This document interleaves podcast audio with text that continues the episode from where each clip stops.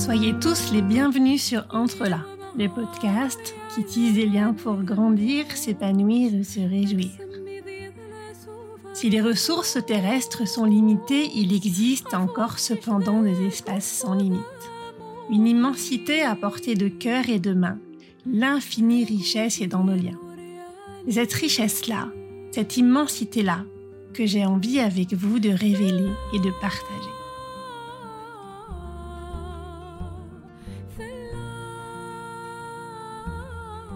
Bonjour à tous, bonjour Joya. Je suis ravie d'être avec toi aujourd'hui pour qu'on puisse parler de la manière dont tu lis et dont tu relis la peinture au yoga, au maternage. Comment tu es passé euh, de la peinture du maternage à une peinture de l'abstraction et puis, euh, j'avais aussi envie de parler avec toi, pour nos auditeurs, du fait que parfois on a quelque chose qui est très important pour nous, dont on a conscience très jeune. Et puis pour autant, cette espèce de don, de talent, de vocation qu'on a est pas si simple à mettre en œuvre, passe par des moments de chaos, des difficultés qui pourraient nous faire renoncer. Est-ce qu'avant qu'on rentre dans ta peinture, tu veux te présenter de la manière qui te convient, Joya? C'est Gioia, je suis italienne, ça s'entend de mon accent, j'imagine, et euh, j'ai vis en France depuis pas mal de temps maintenant. Je suis artiste et depuis quelques années, artiste depuis toujours, et euh, depuis quelques années, là c'est la troisième année, je suis prof de yoga également.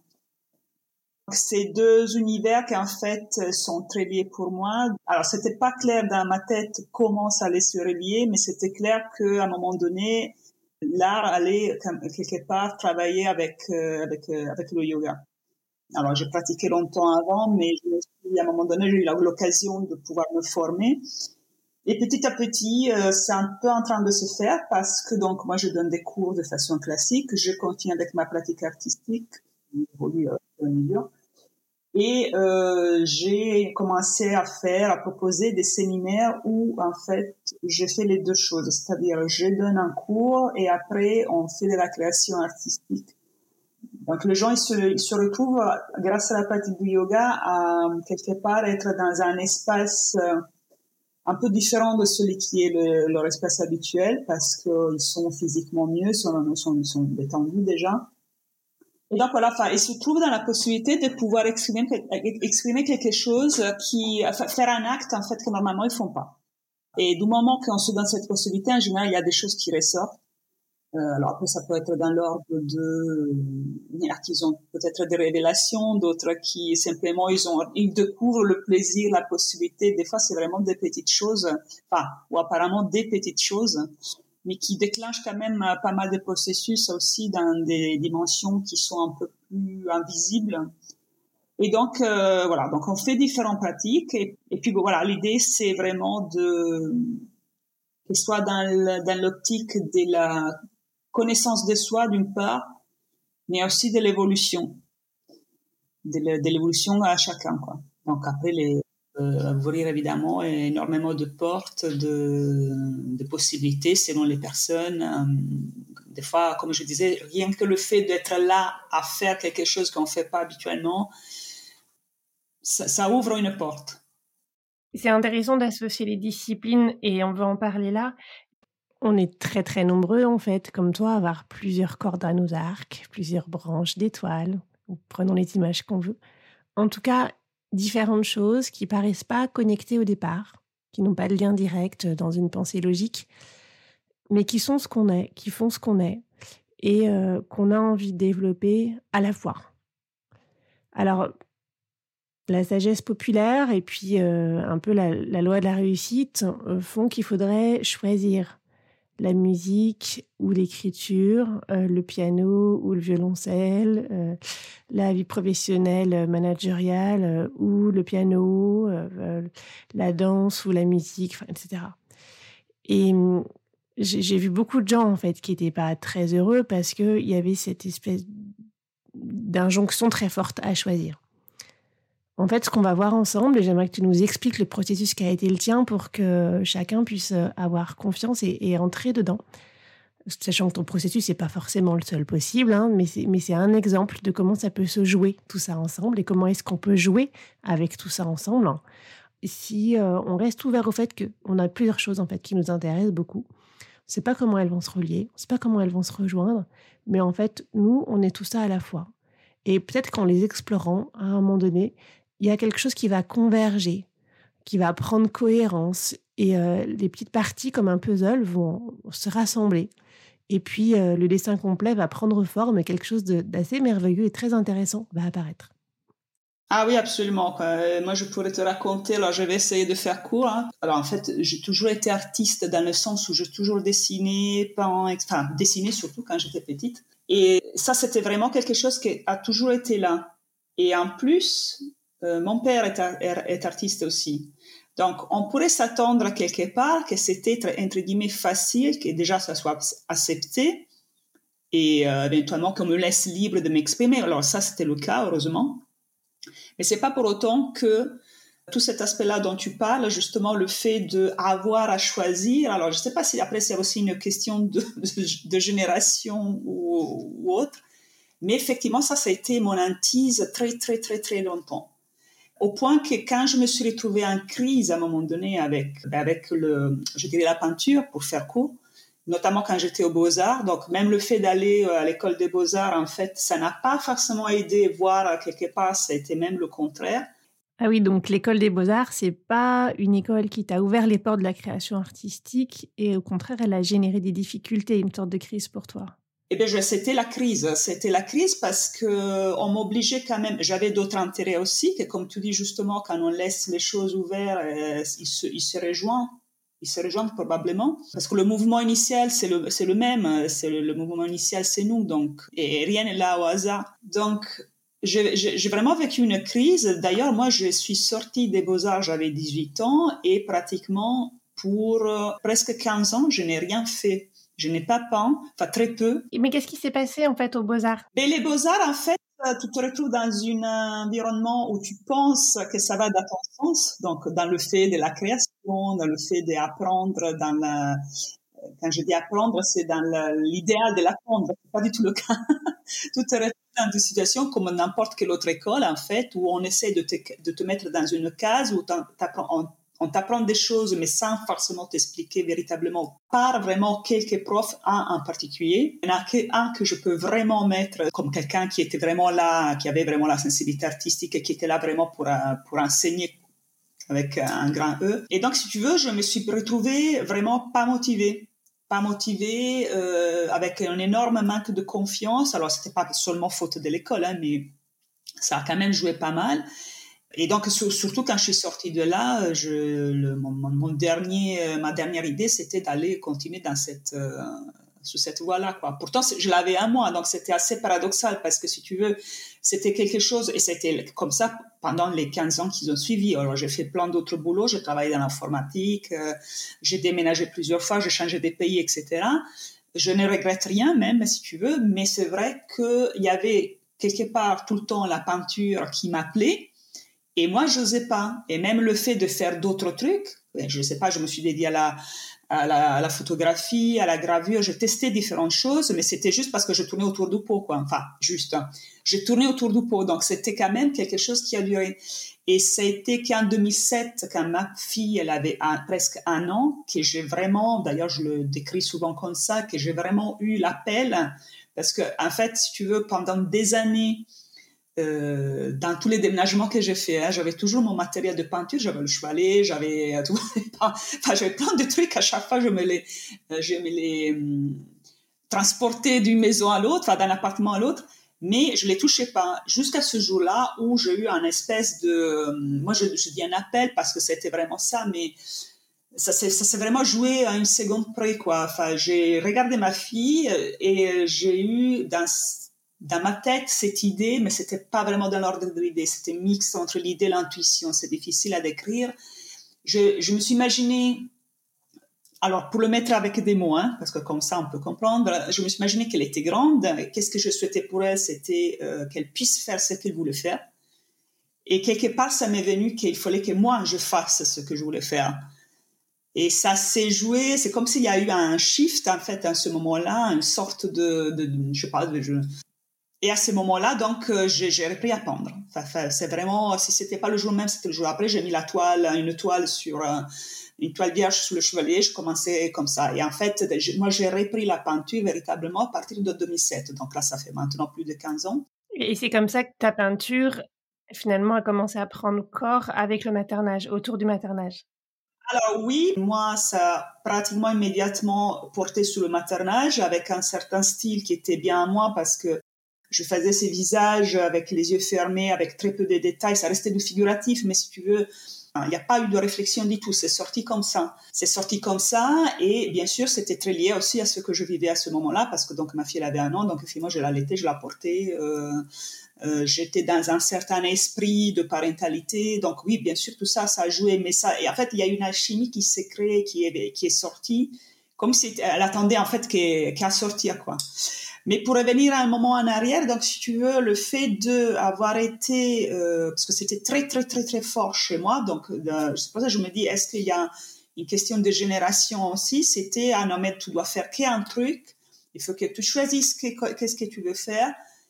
Et le problème, c'est que si ce que tu veux faire, il est dans tes tripes, mais qu'en même temps, tu es en crise complète, ben, tu comprends que ça fait quand même une belle cassure, quoi, parce que euh, tu peux pas suivre, tu peux pas trouver du répit dans d'autres choses qui pourraient en fait nourrir, qui pourraient se nourrir euh, l'une avec l'autre. Et donc, ça crée un chaos euh, assez, ça crée de la souffrance, quoi, en fait, parce que ça peut après perdurer, comme c'était un peu mon cas pendant des années. Et pour te donner un exemple, là, de, récemment, parce que ça fait que quelques mois, c'est vraiment le début, j'ai repris aussi également l'écriture, que c'était quelque chose qui faisait partie de moi, euh, pareil, quand j'étais enfant et jusqu'à l'adolescence, je dirais. Et je me rends compte que pareil, c'était quelque chose que j'ai mis à côté toujours dans le même euh, dictat qui est euh, il faut faire qu'un truc, il faut choisir qu'un truc, parce que sinon c'est s'éparpille.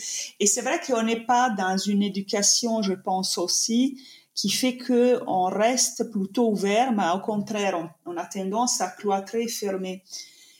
Et, euh, et pour revenir par exemple au yoga aussi, c'est vrai que pour moi, par contre, ça a été encore autre chose parce que si tu veux, c'est vraiment deux mondes apparemment différents qui n'ont rien à voir, alors qu'en fait, non, au contraire, moi, dans ce cas-là, quand j'ai décidé de me former au yoga, j'ai vraiment suivi cette intuition qu'à un moment donné, les deux choses allaient travailler ensemble, l'art et le yoga, mais sans savoir du tout comment. Et surtout, je me pose pas la question. Enfin, j'ai décidé que je me pose pas la question. Je laisse venir alors, bien sûr, hein, j'imagine des trucs, je, prends des décisions. Quand c'est le séminaire que j'ai fait euh, fin juin, je l'ai quand même un peu organisé, je l'ai préparé un minimum, vraiment un minimum. Mais euh, parce que tout ça, après, dans la, matière, je dirais, bien sûr, il faut organiser. Mais l'élan initial, je l'ai vraiment laissé euh, ouvert. Mais il m'a fallu des années pour arriver à faire les choses comme ça. Hein, et c'est encore en train de se faire. En t'écoutant, je pense à différentes choses. La première qui fait vraiment écho, c'est que je me souviens que quand ma première fille euh, vivante est née, je me suis dit j'ai envie de découvrir qui elle est et puis l'accompagner au plus proche de qui elle est. Et c'est vrai que je me suis dit, je pense peut-être un peu comme toi, ben je peux pas l'accompagner au plus proche de qui elle est si moi je suis pas qui je suis totalement en fait, parce que tout ça se nourrit. Donc effectivement, c'est en ça que l'enfantement nous enfante aussi et qu'en fait on accouche d'un autre et peut-être qu'on accouche de soi. Donc ça c'est une première chose qui nous aide peut-être à nous trouver. C'est un des chemins possibles, c'est pas le seul, mais c'est un des chemins possibles. L'autre chose à laquelle je pense en t'écoutant, c'est que le fait que quelque chose soit un élan profond et qu'en même temps on ait du mal à l'exprimer n'est pas le site que notre élan n'est pas le bon.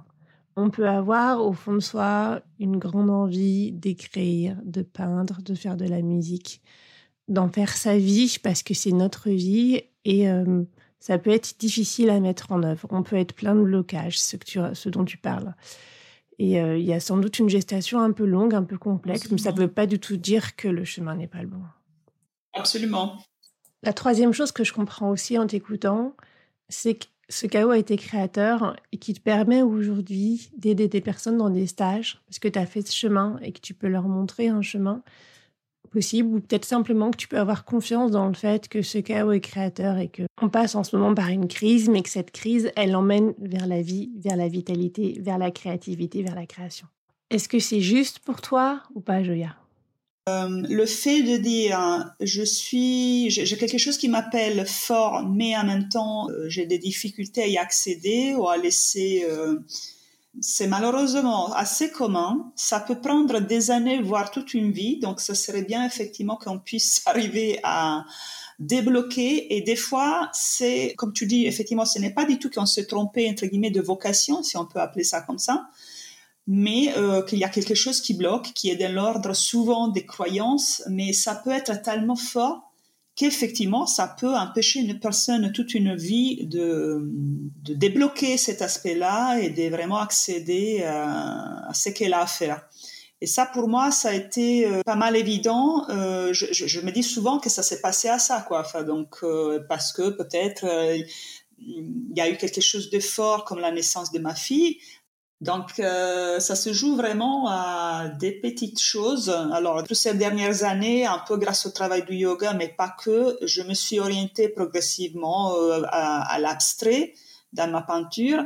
Et c'est pas au hasard, c'est parce que euh, j'ai essayé de, alors au départ de façon un peu plus inconsciente, maintenant c'est de plus en plus consciente. J'ai vraiment essayé de suivre la, la voie de l'intuition qui quelque part pour moi ça veut dire se faire confiance. Se faire confiance à soi-même. Et ça peut être ça peut faire peur hein, parce que surtout au début hein, moi je je passais dans quelque chose d'un peu figuratif euh, et assez connu si on veut à quelque chose qui était complètement euh, apparemment hein, qui était complètement différent même si en réalité euh, c'est le même esprit mais ça se physiquement enfin visiblement c'est autre chose et, mais quelque part, c'est parce que j'ai senti qu'il fallait que j'aille de ce côté-là, qu'il fallait que je suis plus, encore plus, si on veut, vraiment le chemin de l'intuition.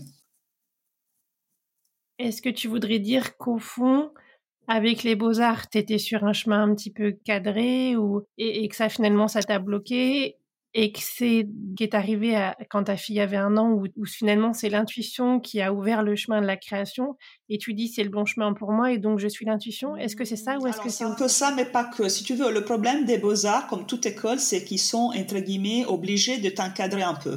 Et si tu es dans une école qui te déçoit parce que quelque part tu y es arrivé par vocation, mais qu'en fait tu ne retrouves pas du tout écho, parce que tu sais pas forcément ce que tu veux faire, surtout en ces années-là, mais même après des fois, hein, tu étais assez confus. Donc, si tu retrouves plus quelque chose de très cadré, qui n'a qui fait pas de sens, alors qu'on parle quand même de pratique artistique, tu comprends que bah, c'est assez contradictoire. Hein. Ça, et c'est une contradiction. Tu, tu sais pas forcément l'expliquer, la comprendre. Donc, tu l'as subi. Toujours su, parce que c'est pour ça que j'avais le matériel de peinture avec moi. C'est que je savais que je pouvais pas complètement effacer cet aspect-là, parce qu'une vocation, c'est une vocation. Et donc moi j'avais toujours ce matériel et il y a eu ce moment, ce jour-là où euh, c'est comme les, tu sais, les, les, pièces de puzzle qui se mettent ensemble. Il y a eu un déclic, très simplement, mais pareil très léger quoi. En réalité, avec le recul, j'aurais pu passer à côté.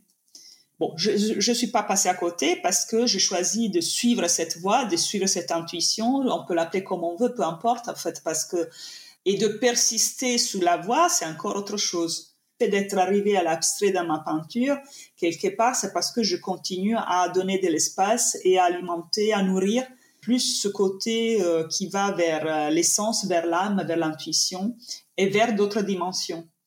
Ben, ça a toujours été là, c'est juste que bon, je me suis fait de l'expérience et que je continue sur ce chemin-là. Moi, je pense que ça, c'est un point commun à tout le monde. Si on, on regarde notre vie, on trouvera certainement des moments où on a eu euh, accès à cette dimension-là, parce que c'est une dimension qui emporte à nous tous. Mais effectivement, on peut aussi bien passer à côté euh, toute notre vie. Merci beaucoup d'avoir explicité, et on voit comment c'est pas simple hein, d'expliciter des processus qui sont pour une grande part inconscients. Alors maintenant que tu as compris ce qui s'était passé, comment est-ce que tu utilises ça dans tes stages, Joya eh bien, Dans le stage, en fait, il y a un minimum de cadre, mais l'idée, c'est vraiment de laisser les choses venir. Parce que si moi, je suis pas dans cet état d'esprit, justement, ça va pas se faire pour les autres. Il y a toujours quelque chose qui se passe sur le moment et même après. Parce que quand on fait des pratiques de ce type, que ce soit une pratique artistique, du yoga ou autre, il faut savoir qu'il y a euh, pas mal euh, des, choses qui, bougent sous le moment, mais en réalité, après aussi, ça décante après. C'est pas que ça s'arrête parce que je termine l'activité. Et, encore plus, euh, et ça je me suis vraiment rendu compte récemment, pourtant je devrais savoir, la répétition aussi a un, sens. Si je fais une séance de yoga une fois dans ma vie, ça peut me laisser un souvenir magnifique, ça sera toujours mieux que rien, mais c'est clair qu'une pratique entre guillemets régulière, c'est encore autre chose. C'est pareil pour l'art, quoi. Donc voilà, parce, parce qu'en fait, pour que ça s'imprime en nous et que ça puisse euh, laisser l'espace euh, à vraiment euh, le côté évolution, je dirais, il, faut que ça fasse le poids avec tout ce qu'il y a déjà. Donc, si on a beaucoup de croyances, de blocages, de peurs, à un moment donné, c'est qu'on met de, sur l'autre, comment dire, sur l'autre, sur la balance, il faut que ça fasse le poids. Et pour que ça fasse le poids, il faut répéter. Alors j'aimerais qu'on arrive à rendre un peu plus concret encore ce changement, pas simple, hein, c'est un peu un défi. Est-ce que tu as vu des choses euh, assez concrètement changer dans le regard, la manière d'agir, la manière de faire des participants à des stages, une sorte d'avant-après ils sont, euh, on me dit par exemple c'est magnifique, euh, c'est souvent on me dit c'est magnifique. Pourtant, voilà, c'est pas, hum, non, j'ai pas vraiment de réponse précise là-dessus. C'est, vraiment dans l'ordre du ressenti. Je dirais que les traits du visage, déjà, enfin, moi, c'est ce que je peux remarquer, c'est sûr, c'est que les traits des visages, ils sont autres. Ils sont, euh, sont beaucoup plus euh, relâchés, beaucoup plus apaisés. Euh, t'as l'impression qu'ils ont vraiment pris un bol d'air, quoi. Et ça, c'est assez, assez évident. Euh, et encore plus les gens peut-être qui pratiquent depuis un peu plus de temps. C'est vrai que euh, plus tu avances là-dedans, plus quand tu mets, c'est devient facile de lâcher. Euh, et donc, les, les, choses se font aussi un peu plus vite. Hein, plus Alors après, il y a peut-être des hauts débats, mais c'est vrai que ça se fait plus facilement. Est-ce que en comprenant ton cheminement et ce que tu vois dans les stages que tu animes, tu te dis, tiens, ben, quelqu'un qui a envie de rentrer dans un processus intérieur en associant finalement le corps, le cœur, l'esprit, Qu'est-ce que tu conseilles? Qu'est-ce que tu recommandes? Alors, je ne sais pas si je vraiment conseille. Alors, le truc, c'est que je pense que dans la réalité, euh, la plupart du temps, on ne fait pas cette réflexion-là. C'est-à-dire que, par exemple, on, rejoint un cours de yoga parce qu'on est tellement raide, très concrètement, qu'on donne faut un truc. Donc souvent, pas tout le temps, hein, mais souvent, les gens arrivent parce qu'ils sont désespérés, qu'ils n'arrivent plus à bouger. Les gens, ils arrivent souvent par désespoir. Donc il n'y a pas vraiment une réflexion. Dans, l'idéal, ça serait comme tu dis, hein, effectivement, on arrive déjà avec une envie de dire euh, je veux évoluer. Hein, pour le dire vraiment, parce qu'à la fin de, dire euh, corps, esprit, et tout ça, c'est pour moi, c'est dans l'ordre de l'évolution, c'est ce qu'on devrait tous faire depuis le début, on est là pour ça c'est ça a été mon toujours mon c'est ce qui inspire mon travail artistique c'est ce qui m'a toujours inspiré c'est toujours été là. Donc le seul truc c'est que si vraiment je devais dire euh, quelque chose donner une suggestion un conseil si on peut l'appeler comme ça c'est mais vas-y essaye fais le premier truc qui te, qui te euh, vas-y. Enfin je veux dire ne réfléchis pas sur au moins ça fais l'effort de ne pas te cloîtrer encore, encore plus avec les difficultés, les horaires, les machins, va essayer des choses. Essaye des choses euh, et puis euh, bah, des fois bah, c'est bien ça, des fois ça sera autre, autre chose. Mais si déjà on se met dans, dans cette démarche-là de trouver, quelque chose va se présenter, ça c'est sûr. Quelque chose va se présenter. Alors peut-être pas le premier truc qui se présente, mais ça sera le deuxième, le troisième, enfin je sais pas, je sais pas mais si, tu veux, je dirais, voilà, ce serait déjà bien de sortir de la comment dire, je sais pas si ça existe le mot, tu me diras, de la fixité à la possibilité, en fait. Hein, c'est juste ça, hein, des fois. Hein. C'est qu'à un moment donné, il faut ouvrir.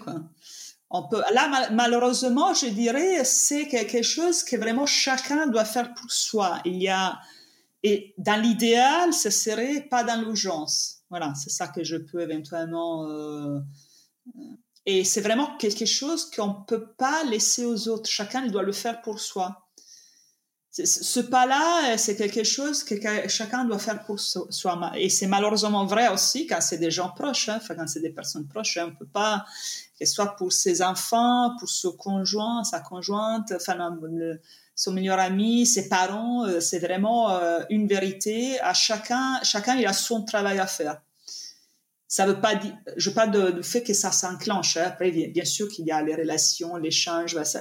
Le truc intéressant, c'est que j'ai découvert, euh, donc je suis en train de découvrir, même si on rentre déjà aussi dans un ordre un peu plus subtil, c'est que on m'expliquait, c'est vrai que par porosité, le fait d'être nous déjà dans un processus, je dirais, ça, euh, et sans les mots, sans l'expliquer, ça, euh, comment dire, un impact autour de nous. Ce que tu veux dire, je pense, c'est que le fait que nous soyons en mouvement a des chances de faire bouger les autres par simple mimétisme, juste par le fonctionnement de nos neurones miroirs. Voilà. Je pense que c'est ça qui s'est joué justement quand moi je suis revenue à la peinture. Je pense qu'il y a eu un peu cet aspect-là de euh, il faut être il, faut, il faut être soi déjà pour que pour qu'éventuellement quelqu'un qu'on aime, c'est dans ce cas-là c'était ma fille, puisse euh, avoir la possibilité de, de, se dire quand ça sera ce moment, mettons, oui, c'est possible. C'est une bonne conclusion. Merci pour ça, Joaya. C'est peut-être euh, ça finalement qu'on a le plus voulu dire dans cet épisode, c'était comment est-ce qu'on pouvait rendre des choses possibles? Et les relier pour les rendre possibles et pour rendre d'autres choses encore plus grandes possibles.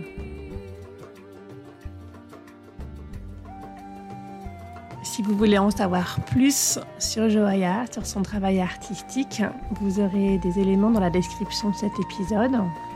Un renvoi à son site internet pour voir des photos et des photos aussi sur le site Entre